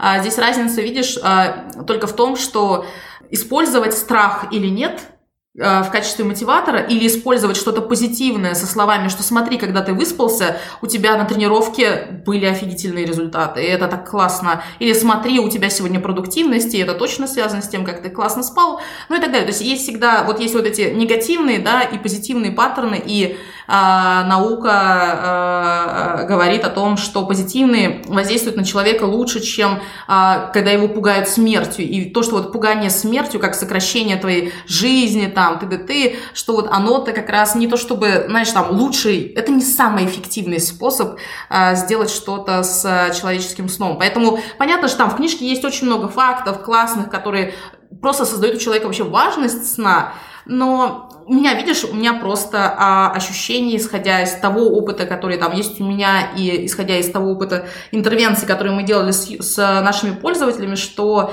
негативная мотивация, она не очень-то помогает. Это так же, как история про то, что ты тряпка не помогает тебе заниматься спортом. Заниматься спортом начать тебе помогает э, желание и накопленная энергия. То есть хороший, хороший отдых помогает тебе начать заниматься спортом, а не ощущение, что э, если я не бегаю, как тот чувак, то я лох педальный, я умру.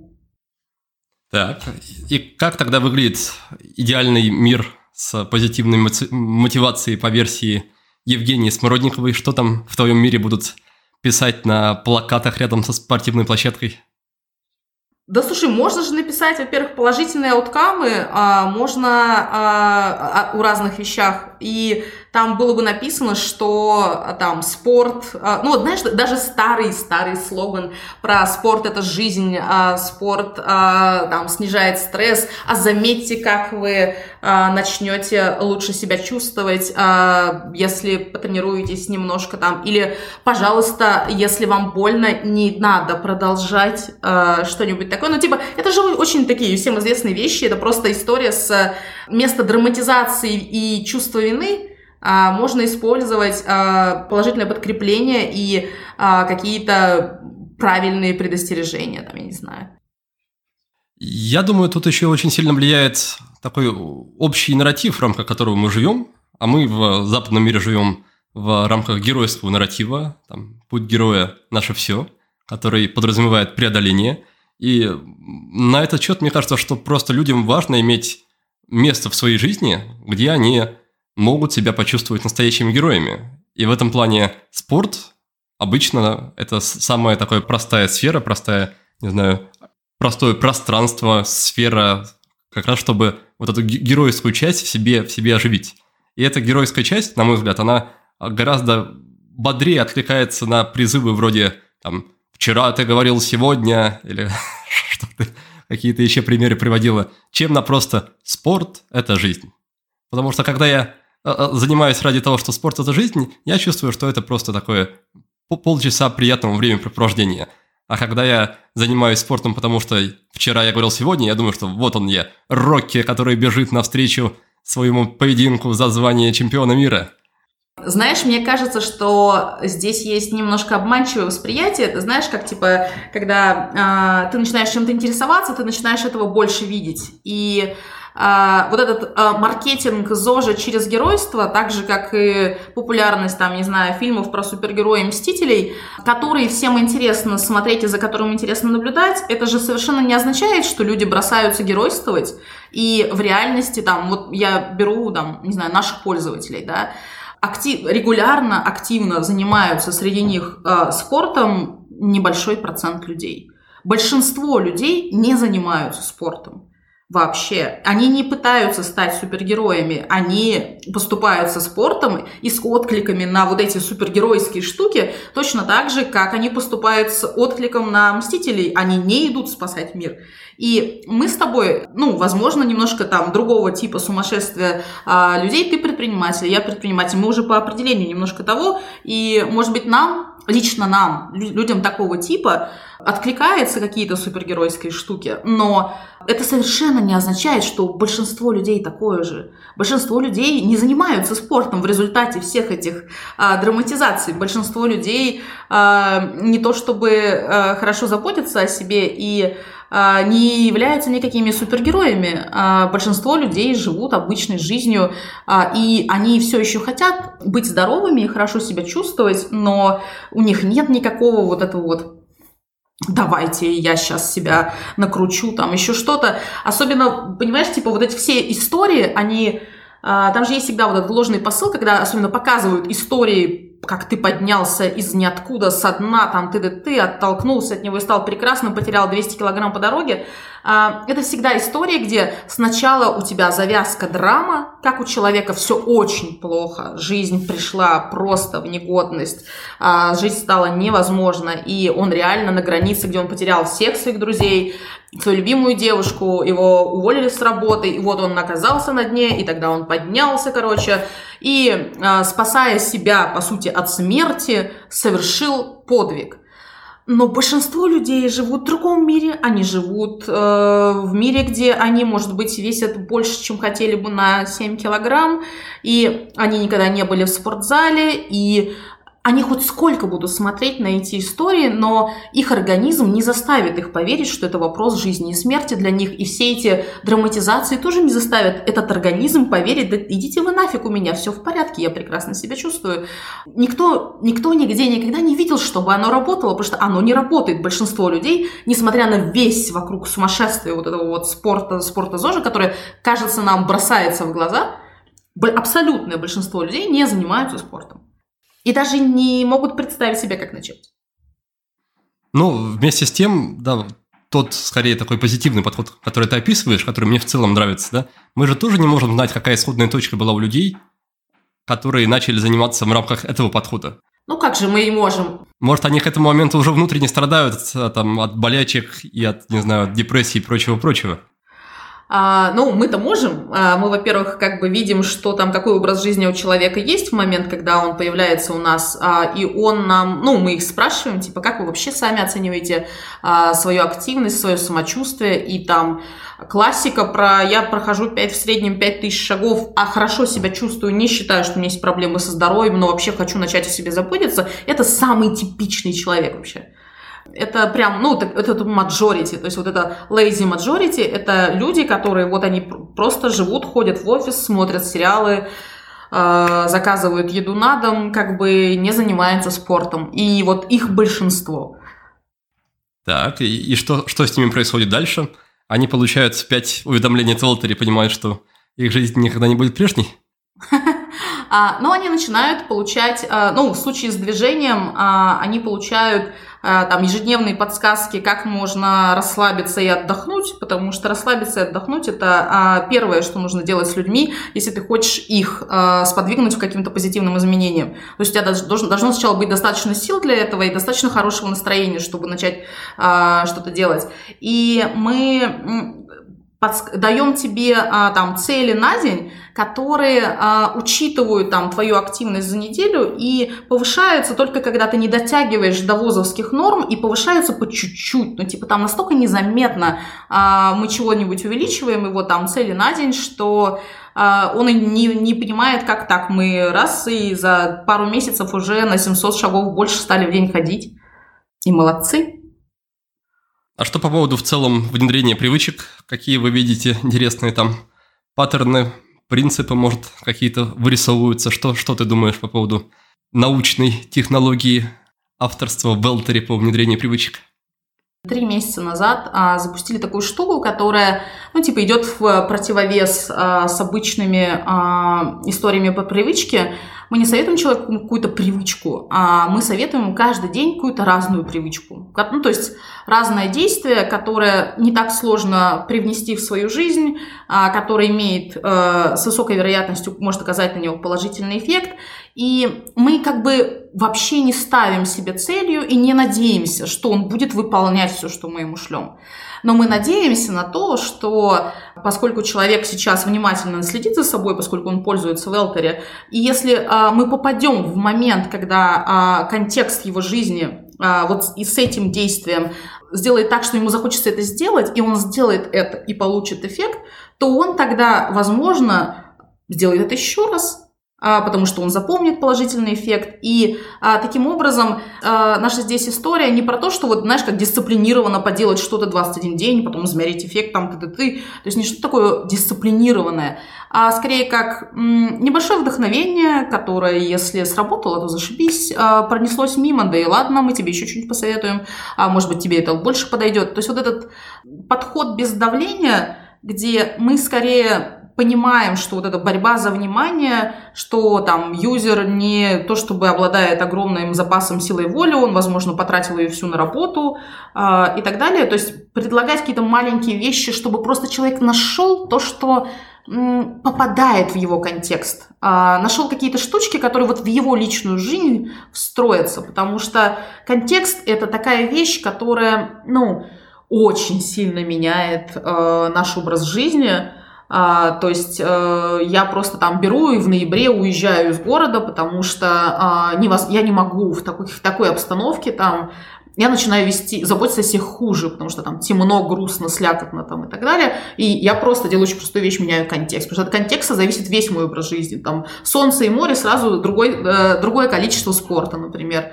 Ну так, может, нужно верить не, мерить не вариабельность сердечного ритма, а измерять контекст. Где вы находитесь? В Таиланде? Хорошо, с вами все в порядке. Где вы находитесь? В зимнем Питере? Вам срочно нужен Таиланд. Бегите. А, либо витамин D3, конечно же, мы геолокацию тоже учитываем. И погоду. И мы знаем, что сегодня дождливо, когда тебе что-то советуем. И обычно не советуем прогулки, если сегодня идет дождь. Отлично. Давай тогда перед тем, как перейдем к финальной рубрике, пару-тройку, может быть, рекомендаций от Евгении Спородниковой, как начать относиться к себе чуть более бережно и чуть чаще проявлять заботу по отношению к себе. Для начала нужно просто выяснить а, какую-то вещь, что для вас важно. Что-то, что на самом деле является вашей мотивацией, а, чего хотелось бы. И у разных людей это разная вещь. А, кому-то хочется лучше выглядеть, кому-то хочется больше друзей, кому-то хочется быть популярным на а, подкастером, кому-то хочется больше лайков в Инстаграме, кому-то хочется быть умным и продуктивным, концентрированным. Есть множество разных мотиваторов у людей, и знать свои собственные а, очень важно. И это может а, отлично помогать заботиться о себе, потому что все, что вам нужно, чтобы заботиться о себе достаточно просто, это установить у себя взаимосвязь между тем, что вам на самом деле в краткосрочном режиме важно, и тем, как вы заботитесь о себе. И если вы будете это понимать, а, если вы будете это чувствовать, вот этой проблемы а, про как себя замотивировать на работу, на долгосрочную цель, а ее просто не станет. И это, мне кажется, такая очень важная штука, которая действительно может помочь а, лучше заботиться о себе без там, дополнительных усилий. Спасибо. Давай тогда перейдем к финальной рубрике. Она по-прежнему называется «Пять в одном». Ты уже разок на нее отвечала. Давай попробуем еще раз. Первый вопрос будет касаться книги, что-то, что произвело на тебя впечатление за последние четыре года? Наверное, мне нравится э, книжка «21 урок для 21 века» Юваля Ной Харари, э, достаточно интересная. Угу. А ты при, при этом читала, да, и, и «Сапиенс», и «Homo Deus», да? А, да, да, э, читала. А, особенно для меня она как раз сработала там в конце, 21 урок, он просто целый, целую часть книги а, просто пропагандирует медитацию, а, и я как раз прочитала ее перед тем, как улететь на Випассану, собственно, для меня это вот так сработало интересно.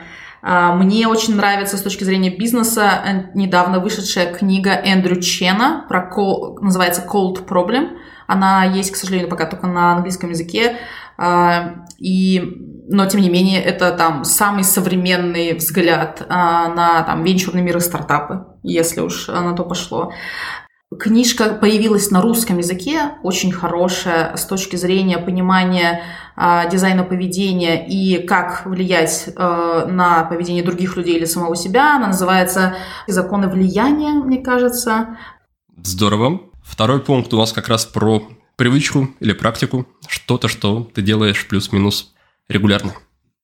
Я не знаю, мне кажется, что привычка м, хорошая, интересная, это подбирать себе а, вечер, исходя с учетом того, как, с какими стрессами вы столкнулись в сегодняшнем дне, и а, планировать отдых а, в Google календаре, ну или в инструменте, в котором вы планируете, то есть планировать его просто прям записывать и сознательно выбирать а, какой-то способ переключения, расслабления там и так далее. И не считать, что вы должны заниматься одним видом спорта и что вполне удобно иметь там скиллы или навыки там в 4-5 разных, предназначенных для разных видов стресса ну и, конечно, я, как теперь фанат э, простой медитации, э, слежения с дыханием.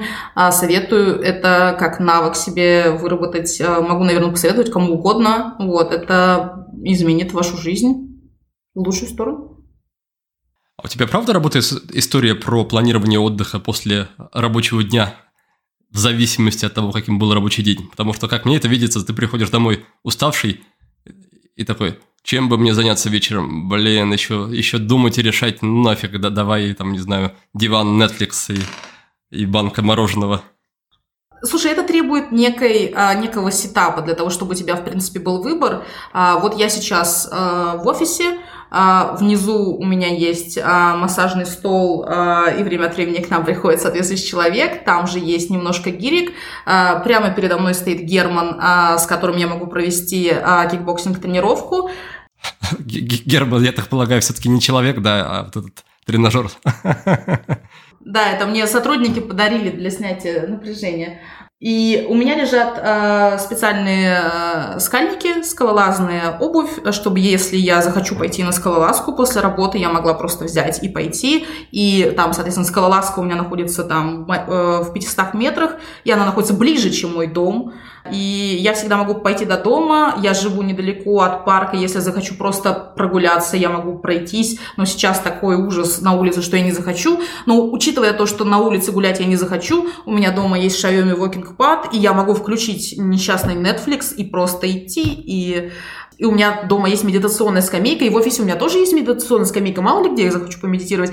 Ну, то есть это же сетап, да, ты прям позаботилась о создании поддерживающего пространства, как я это называю. Ну, да, да, ты, а, если у тебя есть вот этих несколько готовых инструментов, которыми ты можешь а, манипулировать, а, между которыми ты можешь выбирать, и которые все для тебя достаточно близки и легки в получении, то это и не превращается ни в какую драму там, или там необходимость что-то решать. Это становится достаточно простым. Ладно, двигаемся дальше. Третий вопрос про инструмент, это сервис, сайт, приложение, что-то из мира гаджетов, может быть, даже одежды, что тебе помогает в жизни или в работе, делает их чуть более простыми или радостными. Ой, не знаю, а, возможно, я тебе и в прошлый раз то же самое посоветовала, но есть такое приложение, которое называется Workflowby, и оно просто божественное. Вот. Поэтому в Элтере для ЗОЖа, Веркфлове для э, головы, и все будет у вас хорошо. Что ты в нем делаешь? Что, что именно отмечаешь? Какие списки видишь? Да, какие угодно. Там книжки, которые я хочу прочитать, цели на год, результаты за год, э, новый проект записать э, быстренько, там заметки по вантуванам с сотрудниками, всякие разные штуки, которые хочется очень быстро. То есть, опять же, здесь очень важно, что у меня стоит приложение на десктопе, на ноутбуке, на айфоне, на, даже на моем маленьком андроиде, на котором я только тестированием приложения своего занимаюсь. А, оно тоже стоит. То есть, опять же, тоже просто положи его везде, и ты начнешь им а, пользоваться, и оно реально классное. Есть. Тогда четвертый пункт про вопрос, который можно задавать самому себе, чтобы что-то о себе поглубже, получше узнать о себе или своем состоянии. Не позадавать себе никаких вопросов и просто, не знаю, помолчать пять минут. А, остановиться. Остановиться это гораздо более интересно, чем задавать себе вопрос. А вот ты остановишься и узнаешь ответ. Классно, каким ты евангелистом практик осознанности стало прям здорово. И это всего лишь за полгода. И напоследок фильм, фильм или сериал, что-то, что можно посмотреть, пока ты идешь по беговой дорожке. Ой, ну, конечно же, это не смотрите вверх. это а, из последнего, но это самое вообще а, хилариус, просто. Я не знаю, как по-русски даже сказать, это просто настолько а, забавная, такая классная комбинация реалистичности а, с, с сатирой, а, вот, мне очень понравилось, очень весело, очень смешно, очень страшно одновременно. Здорово, тогда я спросил все, что хотел, благодарю тебя за эту беседу. До новых встреч, пока-пока. Итак, друзья, выпуск подходит к концу, так что самое время вспомнить ключевые идеи нашей с Евгенией беседы. Сегодня мы обсуждали приложение Велтери и заботу о своем здоровье. Моя гостья рассказала, что когда проект растет, руководитель или руководительница встречается с вызовами, которых не знал раньше. Каждый новый этап – это новые задачи, и для их решения приходится активно развиваться и обучаться, в том числе и с помощью менторов – кстати, этой же темы мы касались и в беседе с Михаэлем Яном в выпуске под номером 177. Я вам рекомендую на него обратить внимание. Идем дальше. Ведением бизнеса легче, по мнению Евгении, заниматься вместе с партнером. И главная ценность тут в том, что можно разделить сферы ответственности и принимать в два раза больше качественных решений. Придется ослабить свой контроль, довериться партнеру, но вместе с тем следует серьезно относиться к своим обязательствам. После обсуждения бизнеса мы с Евгенией переключились на тему здоровья. Моя гостья сказала, что в обществе развивается новая этика, этика принятия, и люди больше не хотят, чтобы их запугивали или давили на их чувство вины. Драматизация как маркетинговый трюк и в целом негативная мотивация, по словам моей гости, перестают работать. Люди лучше реагируют на позитивное подкрепление, да и в целом они и так готовы заботиться о себе безо всяких страшилок. Тем не менее, есть лень и инерция, есть устоявшиеся привычки, поэтому резко перестроить свой образ жизни довольно-таки сложно. И на этот счет Евгения дала советы тем, кто хочет больше заниматься здоровьем и, в частности, спортом, но не хочет начинать это только после того, как дойдет до какой-то критической точки. Итак, совет первый. Чтобы сподвигнуть себя на изменения, нужно расслабиться и отдохнуть. У вас должно быть достаточно сил, энергии и настроения, чтобы начать что-то менять. Во-вторых, нужно установить взаимосвязь между тем, что для вас по-настоящему важно, и между вашими конкретными действиями. В-третьих, Евгений рекомендует не зацикливаться на одной привычке или на одном виде спорта, а вместо этого пробовать разное. Тестируйте разные виды активности и смотрите, какой будет эффект на ваше самочувствие. Причем для вечера можно попробовать выбирать активность с учетом того, как прошел ваш день и какой стресс вы в процессе этого дня испытывали. Например, боевые искусства снимают злость. Командные игры помогают увидеть быстрые результаты и ощутить поддержку. Но если вы находитесь в сложной ситуации и хотите очистить голову от всех тревожных мыслей, то тогда отправляйтесь на пробежку или на скалодром. Возможно, вас, как и Евгению, вид пропасти под ногами настолько сильно удивит или испугает, что все посторонние мысли просто убегут. В целом же, мои гости считают, что реальные изменения происходят тогда, когда вы делаете что-то для себя, оцениваете эффект и видите взаимосвязь между своими действиями и самочувствием. Такая внимательность как раз и приведет вас к более здоровому и активному образу жизни, чего я вам, конечно, искренне желаю. И более того, я думаю, что, или вернее, я уверен, что могу вам в этом помочь, если вы придете на наш курс полезного действия. Целых три месяца мы будем постепенно менять ваш образ жизни по моим методикам, и я гарантирую, что результат точно будет, и он вам точно понравится. Напомню, что вся информация на странице go.vilbedan.ru Набор на 10 юбилейный и финальный поток закрывается 7 февраля. На этом, друзья, я с вами прощаюсь. До встречи на КПД, а также в следующем выпуске подкаста. Пока!